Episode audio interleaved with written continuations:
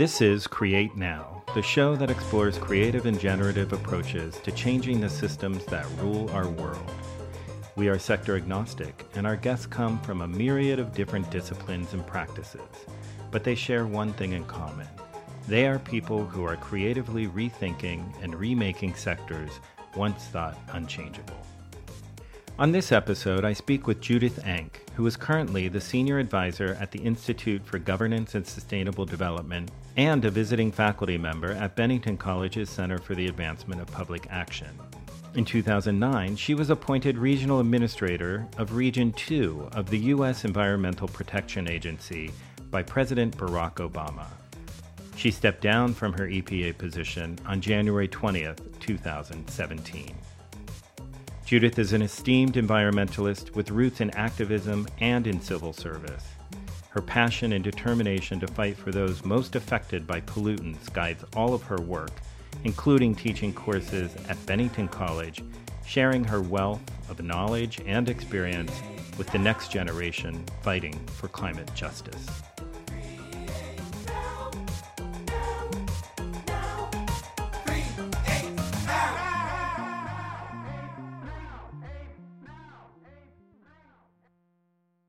It is a total pleasure to be here with Judith Enck, um, who is currently a faculty member, visiting faculty member at the Center for the Advancement of Public Action at Bennington College. Um, so thank you for giving your time and talking to the Create Now team today. A pleasure to be here with you.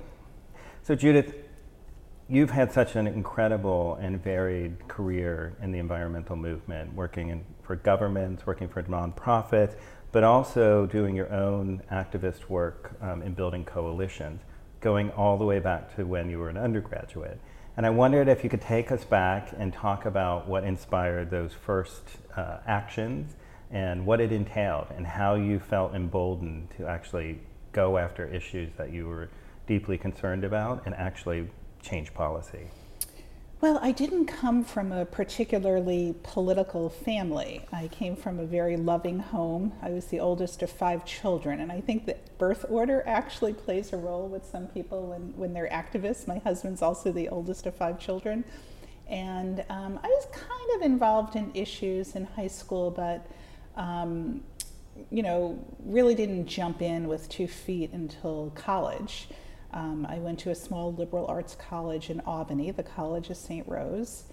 And first semester, freshman year, I remember going to the student activity fair and stumbling upon a table for the New York Public Interest Research Group, NYPIRG.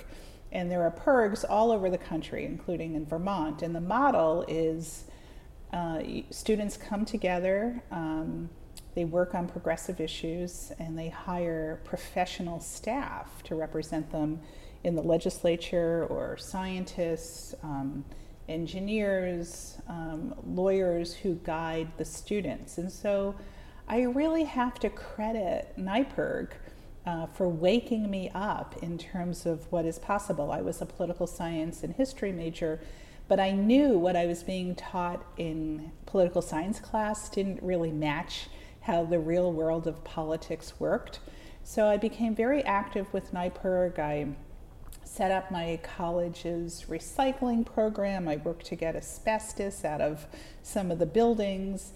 And then my junior year, I did an internship with NYPIRG uh, in the state legislature trying to pass New York's bottle bill, the law that puts a five cent nickel deposit on beverage containers. NYPIRG and other organizations had tried to pass it for 10 years, could never get it through because it was really strongly opposed by a huge coalition. Mom and pop companies like Coke and Pepsi and supermarkets. the little ones. the little tiny ones. I, I even had a, a labor union lobbyist threaten me physically in the elevator one day in the New York State Capitol. So I worked to pass the bottle bill. My first year, I failed miserably. And I remember going back to some of the legislators who I'd lobbied and said, So, you know, why didn't you vote for this or why didn't you allow this to come up in committee? And one senator, um, who we disagreed with on everything, um, just did me a huge favor. He said, Judith, you were so convincing, you had facts, you have data, you had research but there was the perception that this bill was bad for business. And as long as that perception exists, your bill is not going to pass. Wow. And I really took that to heart. And that taught me that the facts alone are not enough. You have to match the facts with a very uh, aggressive, uh, far reaching organizing strategy to affect change.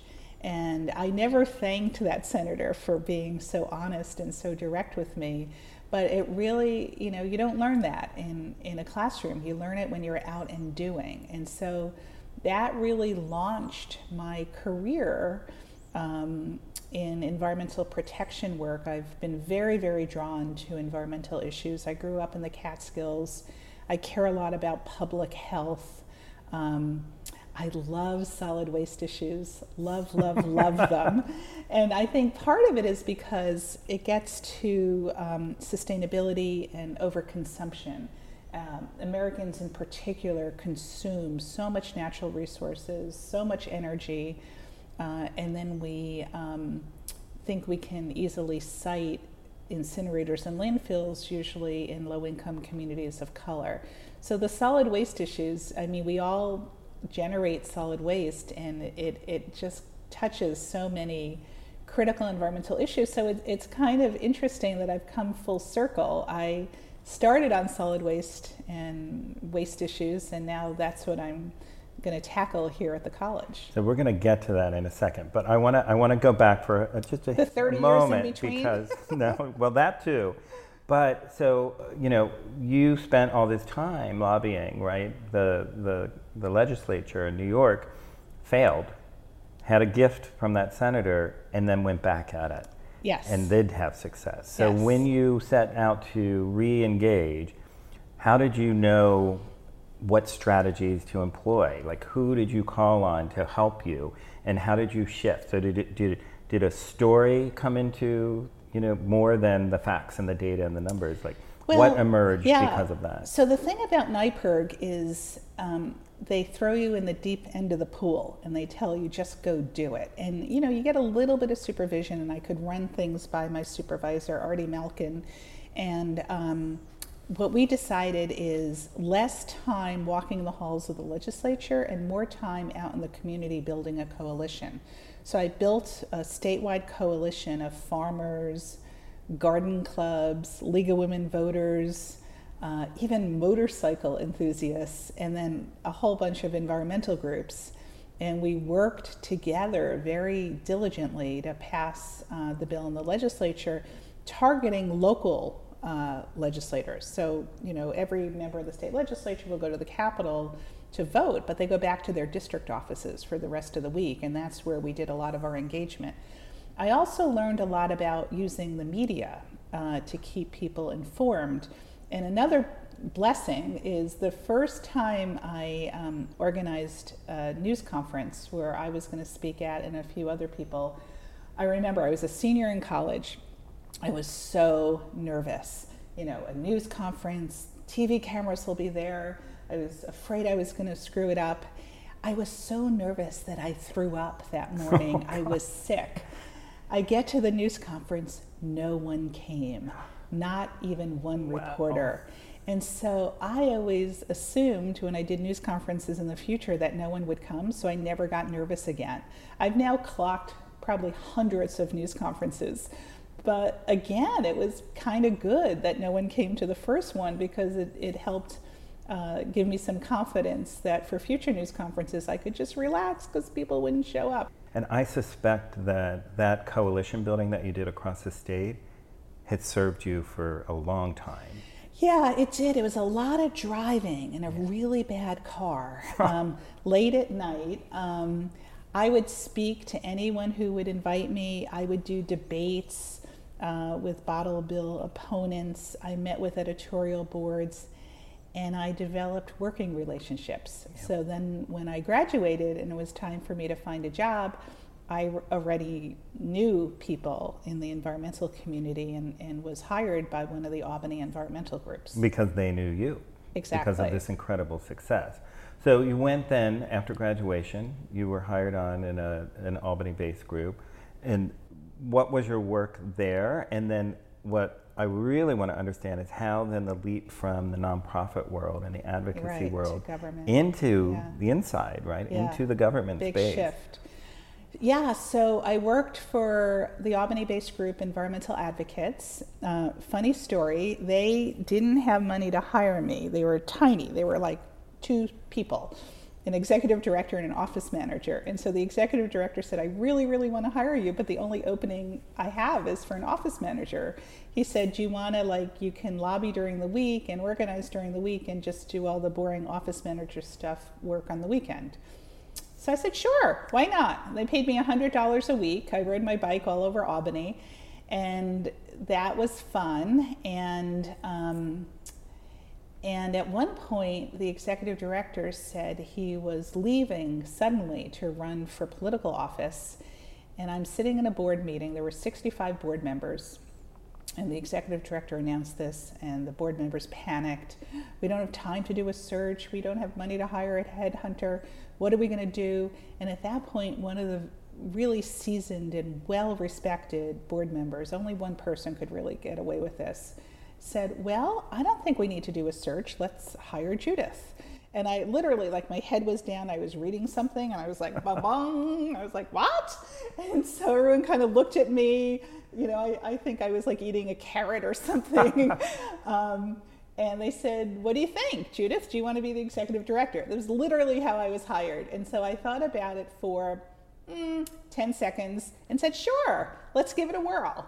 So um, they hired me to be the executive director when I was 23. Amazing. I peaked early and uh, I helped build the organization. I did a lot of fundraising, I passed bills in the legislature, I set up the first. Um, uh, 501c3 sister organization so we could apply for grants um, and built the organization from like 1.5 two people to about like eight people uh, which is a big deal for a small nonprofit. And that organization is they this year they're celebrating their 50th anniversary.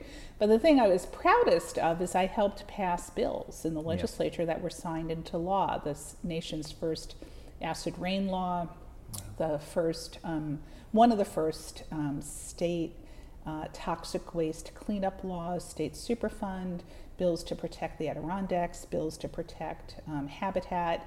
And I always loved just kind of mixing it up, um, getting into the legislature, making the case for different bills, trying to outsmart our special interest opponents. And every single bill I worked on, we were always outgunned and outfinanced. I remember one year we had passed a bill to prohibit the importation of wild exotic birds because something like a third of them died on the plane. They were captured in Central America, South America, brought by plane to the United States, and like a third of them died.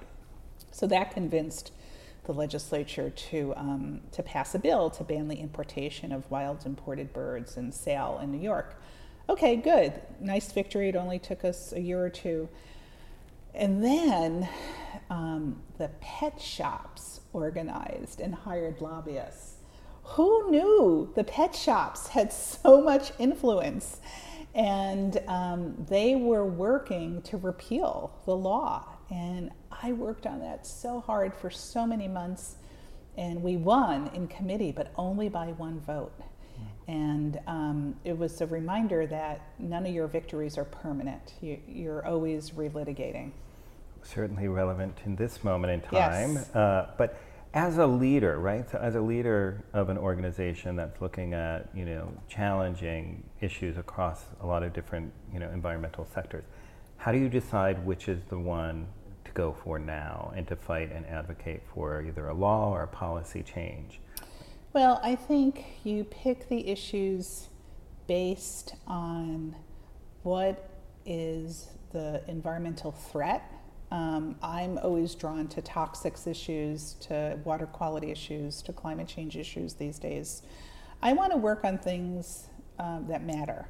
So, um, you know, when I worked at Environmental Advocates, I didn't pick the policies alone, it was along with the board of directors. And we worked on things that were environmental threats where we felt like we had a value add. Like we didn't want to just be another group to raise our hand. We wanted to really make a difference. And we were not afraid of David and Goliath fights. You know, we felt like if we had the facts on our side, it was it was worth trying. But we we always felt like we didn't do enough, and, and we didn't. You hmm. know, we, we were always outgunned. We were always working hard. Um, the strength of the environmental movement is grassroots volunteers, people who work for free because they care about their community. And I'm really interested in getting college students more engaged with community leaders uh, fighting for environmental protection at the local level or the state level. I think we've gotten a little rusty on that, and that needs a bit of a uh, revival. Absolutely, and I'm going to want to hear a lot more about the work that you're doing here at CAPA. Um, but I also want to know because there was the very important moment where you decided to go into right. government and yes. be on the other side and be the one that would be the thoughtful advocate from the inside working with these external groups. So, who invited you in, right? Who decided, okay, she keeps coming to us and making change. We want her on our team. Yeah, so that's, I'm glad you asked. Um, so, every few years, I would get a call from an incumbent attorney general or state legislator, and they'd ask, Do you want to come work on the inside? And I would consistently say no I would thank them, and then I would arrogantly in my head have a conversation like, oh my God, I'm not burnt out yet. I don't need to be on the inside. I can have more influence on the outside, which was absolutely wrong. So I love sharing this story, particularly with women and young women. Every interesting job I've gotten um, has been through a very unorthodox way. I've never like answered an ad in the paper. So the way I started working in the New York State Attorney General's office, where I stayed for eight years in the Environmental Protection Bureau, is um, often candidates would come to, to NYPIRG and um, want briefings on issues. And we would brief Republicans, Democrats, Greens, Libertarians, whoever. And this one attorney general candidate came in, and I was so impressed with him. I learned a lot from him when I was supposed to be briefing him, and that was Eliot Spitzer, who was running for attorney general.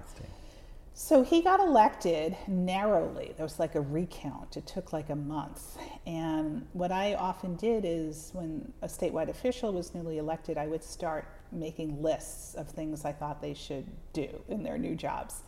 And I remember so clearly, I'm driving on Route 7 near Cohoes, and there's yeah. this terrible old hazardous waste incinerator called the Norlite incinerator that pumps lots of toxins into the air. And I had this terrible habit back then of making notes when I was driving. Um, so I made a note, you know, Spitzer, Norlite, and I was going to talk to him about getting his enforcement staff and attorneys and scientists to look at this. And then it was like a thunderbolt. I was like, well, rather than me suggesting this to him, maybe I should go on the inside and, and work on this myself. I felt so strongly about that issue. And I'm like, you know, when you get an idea in your head and you just kind of like, you want to drive it away, it's like, that's not a good idea. Don't even say the words. And I, I for a few days, I didn't tell anyone. I couldn't get the idea out of my head. And then I thought, I'll run this by my husband because he's going to say it's a terrible idea. And not that I need my husband's permission for what I do for my, my work, but we're very close. We've been married for 36 years and we bounce ideas off each other constantly, maybe too much. Um, so I said to Mark, So, you know, I was riding by the Norlite incinerator and I had this idea. And he said, Brilliant. You should definitely do that you would be really good on the inside. I'm like, ah. You're like, oh no, you were supposed to save yeah, me from that. I'm, I, i am really surprised. He's like, no, no, he didn't even think about it. He said, go for it. So I called up the attorney general elect and I said, I have this idea. And I pitched him. And I said, and by the way, I'm not a lawyer. And he said, Good. I have too many lawyers. The whole office is lawyers, but you're a policy expert and you're really good at community engagement. I want you to talk to the incoming bureau chief because I would be reporting to that person. If you know that discussion goes well, you're hired. Um, so this discussion went well. They hired me. Um, and I look back at that and like, God, what was I thinking? Um, but it's like a lesson. You just kind of have to figure out where can you do the most good. And that started my career of trying to do good on the inside. And then the Attorney General was elected governor. So I followed him into the governor's office and very grateful that he named me deputy secretary for the environment. So I handled his whole environmental agenda. I had oversight of about 10 agencies.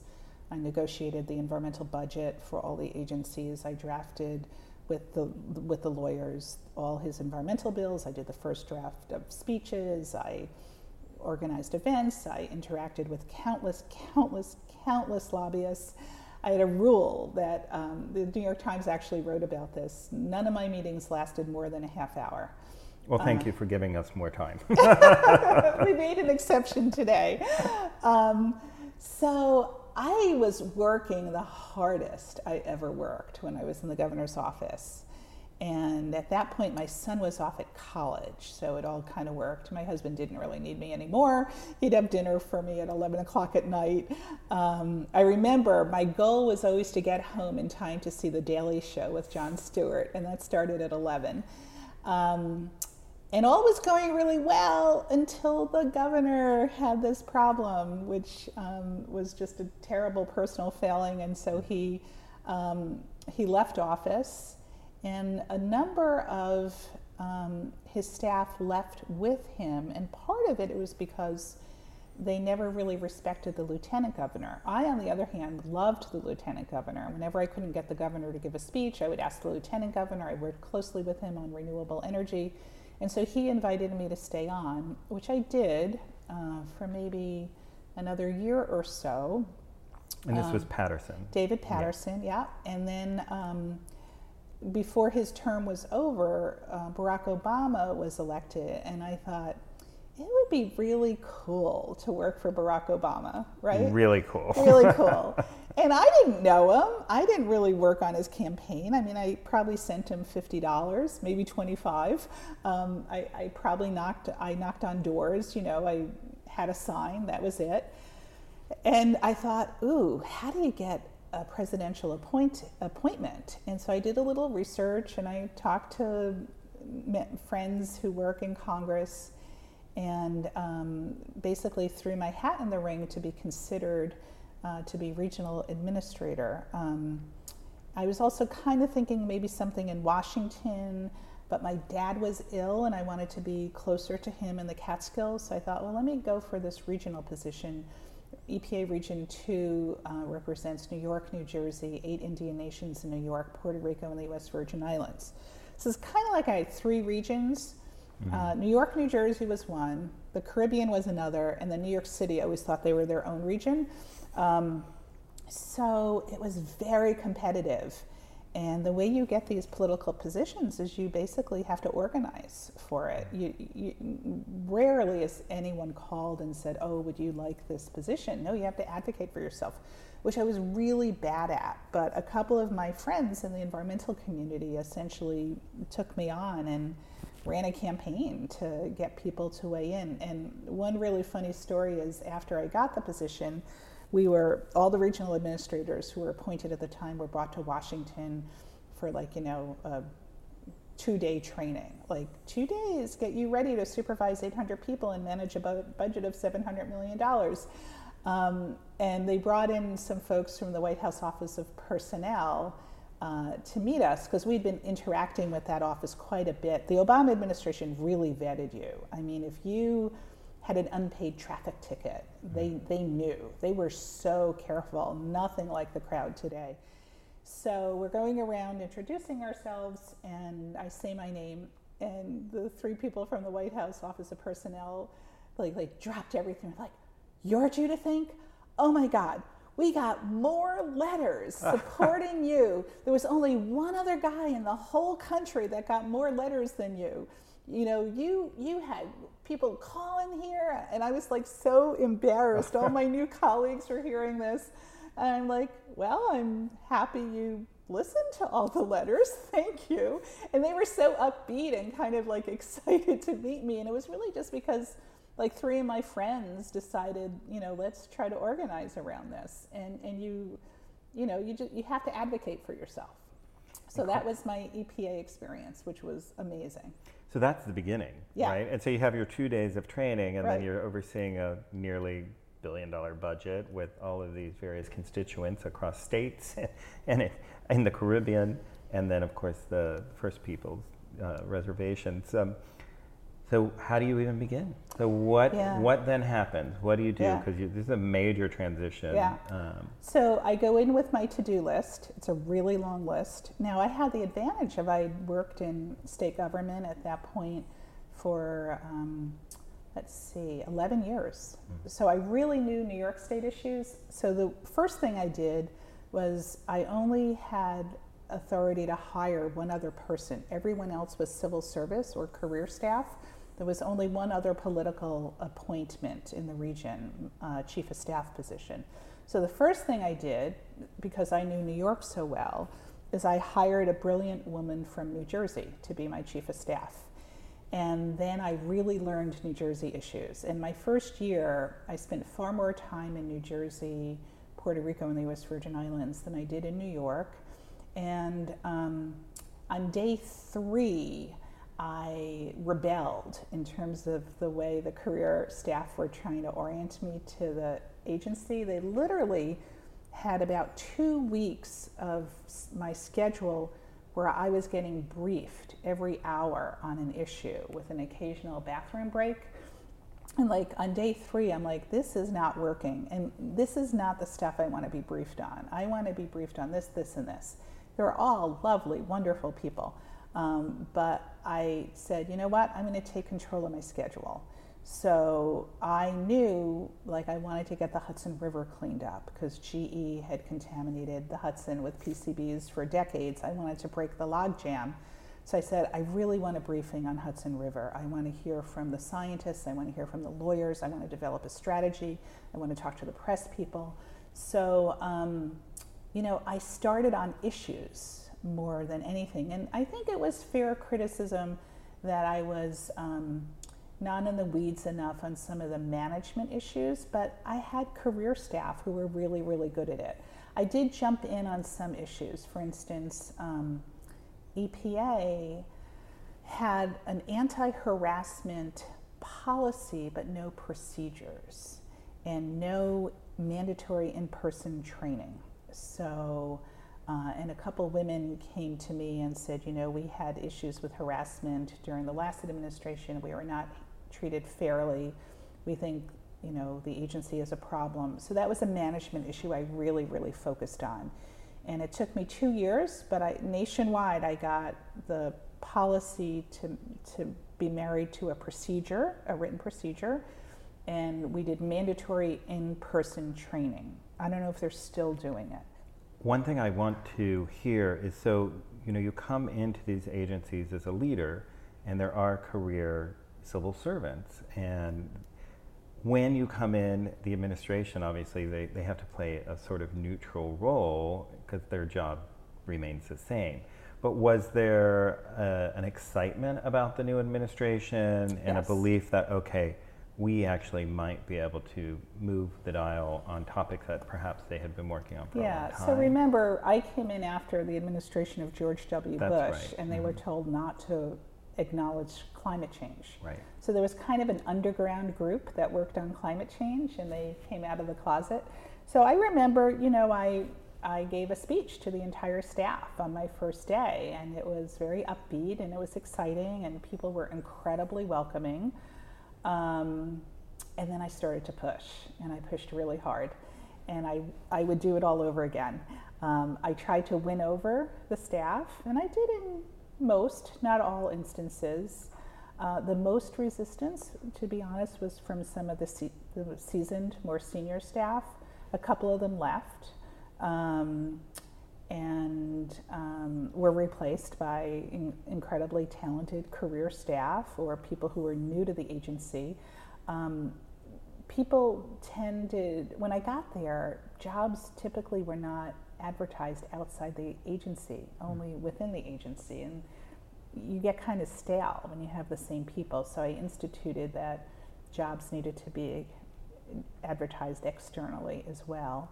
Um, but it's a push and pull. You know, I, I'm, I, I need to be honest. It wasn't all a bed of roses. I mean, I got some resistance. Uh, I also listened. I mean, there was the cleanup of the Passaic River that I worked really hard on. Um, I wanted a more comprehensive cleanup, but the career staff convinced me that it was already going to be the most expensive cleanup in the history of the country.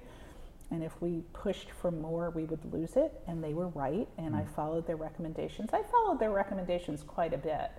But on other issues like um, PCBs in schools, uh, this was kind of a surprise. We had um, lighting fixtures in old school buildings in New York City that were leaking PCBs. Or um, just the presence of PCBs, when you turned on the lights, the PCBs would volatilize so I remember, you know, Mayor Bloomberg was so unhappy that we were working on this and we brought an enforcement action. He was really unhappy. Cause, Why? Because um, it would cost a billion dollars to fix. Got it. But, you know, he was supposed to be the environmental mayor, and I just kept talking to sometimes him, sometimes his staff, saying, you can't ignore this.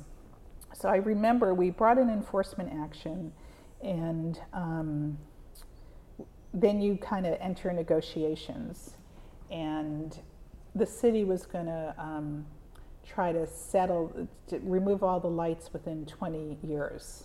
And I said, that's just too much. And my staff said, that's, that's as good as it's going to get, Judith. You can't do it quicker than 20 years. So we ended our negotiations, and then outside groups came in and litigated. Um, they settled the case and reached a schedule of five years. So my, my final month at EPA, they'd completed the full removal of all the PCB lightings, which is the largest energy efficiency improvement ever to take place in the country. So Judith, you just mentioned the end of your time at the EPA. So when uh, the new administration was going to be coming in and, and Donald Trump was elected president, did you at any time consider staying? What was the process no, of I leaving? would. I would never work for Donald Trump, mm-hmm. uh, and I don't think they would want me either. I was even. I thought Hillary Clinton was going to win the race, and I was still going to leave because I think every president deserves to bring in their own senior people. And also, I was kind of itching to get back in the game. I mean, at that point, I was in government for 17 years, and I wanted to get back more to advocacy. And what was the mood of the staff, of the seasoned, you know, civil servants upon this radical terrible. shift? It was yeah. terrible. I mean, people came to my office in tears. I mean, remember the election was in early November. I didn't leave until late January. Mm-hmm. And most of my time there was essentially being a grief counselor. Especially the newer staff that we hired, they were be, just beside themselves and so at my farewell party, uh, I didn't like one.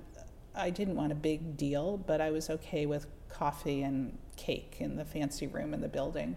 And I wanted to say goodbye to everyone. Um, and I gave what I think is a pretty inspiring speech.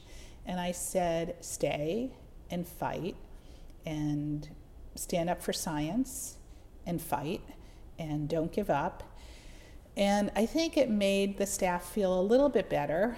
Um, but what we didn't anticipate was that Scott Pruitt would come in to head the EPA and that he would not even allow the scientists and the experts in the room. They, they've been frozen out.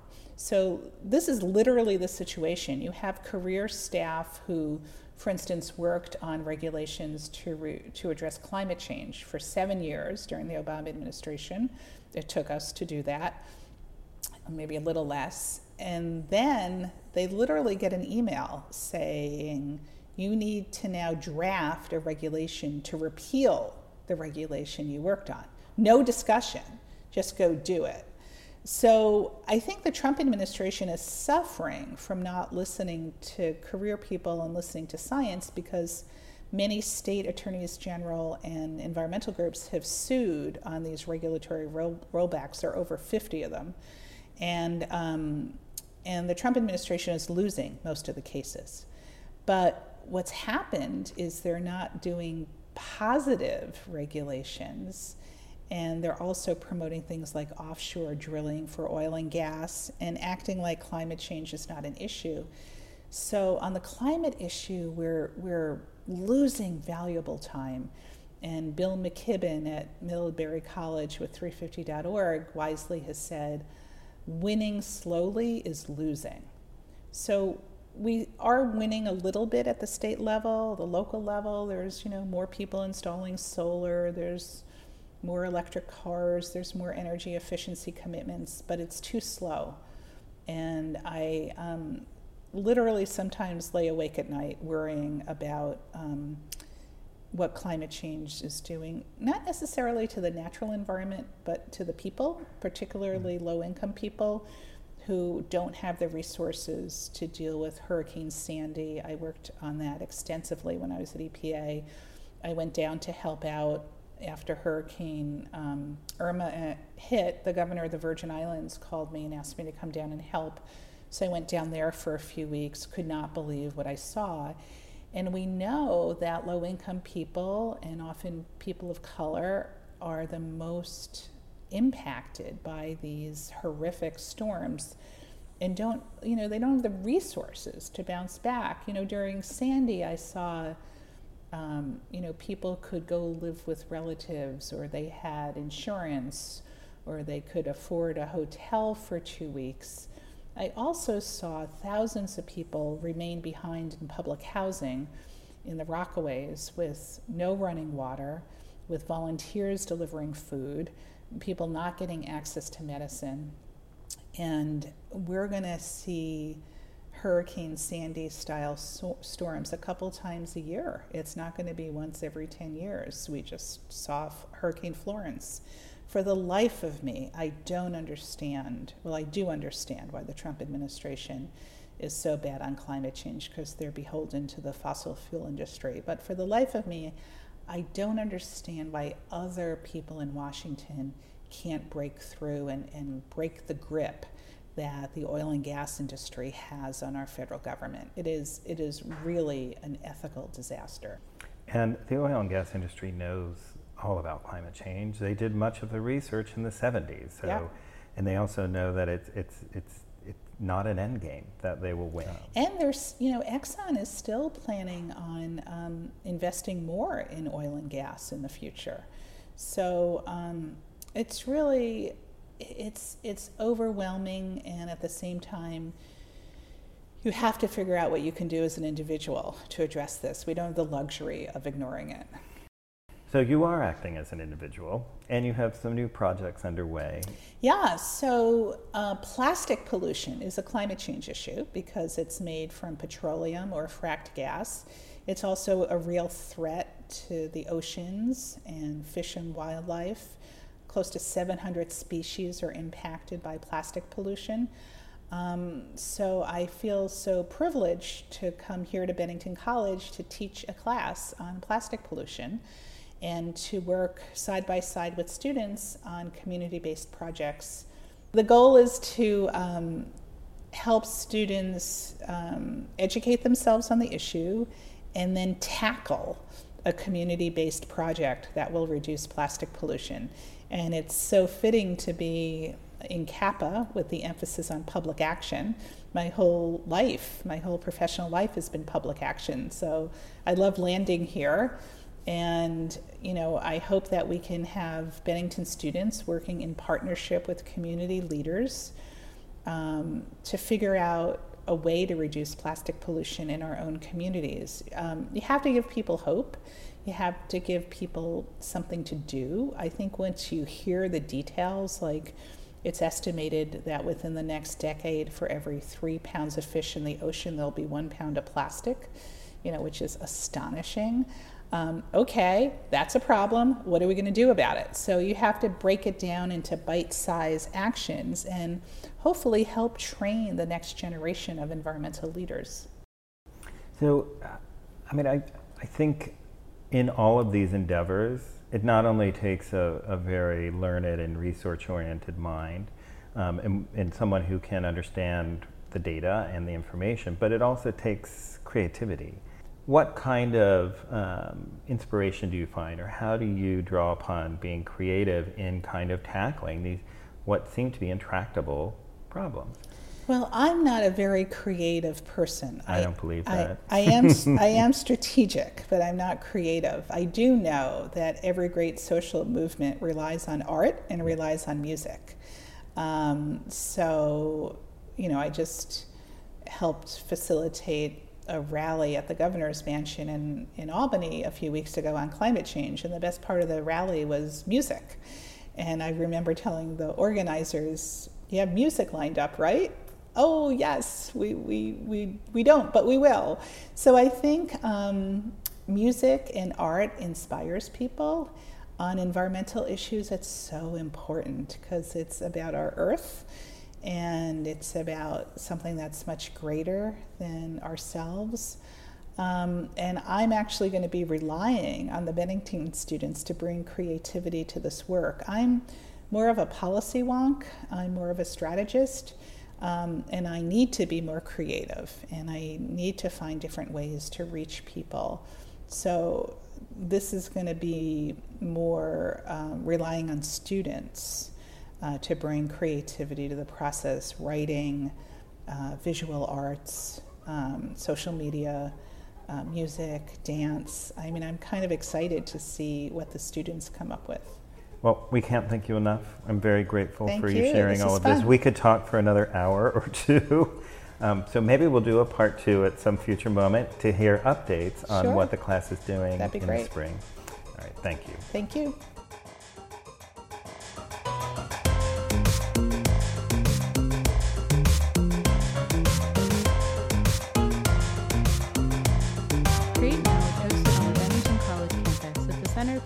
Advancement of Public Action. The Create Now team is Anna Saldinger and Robert Bancek. Today's show is produced and audio engineered by Anna Saldinger. Thank you for listening. If you enjoyed this episode, please be sure to subscribe.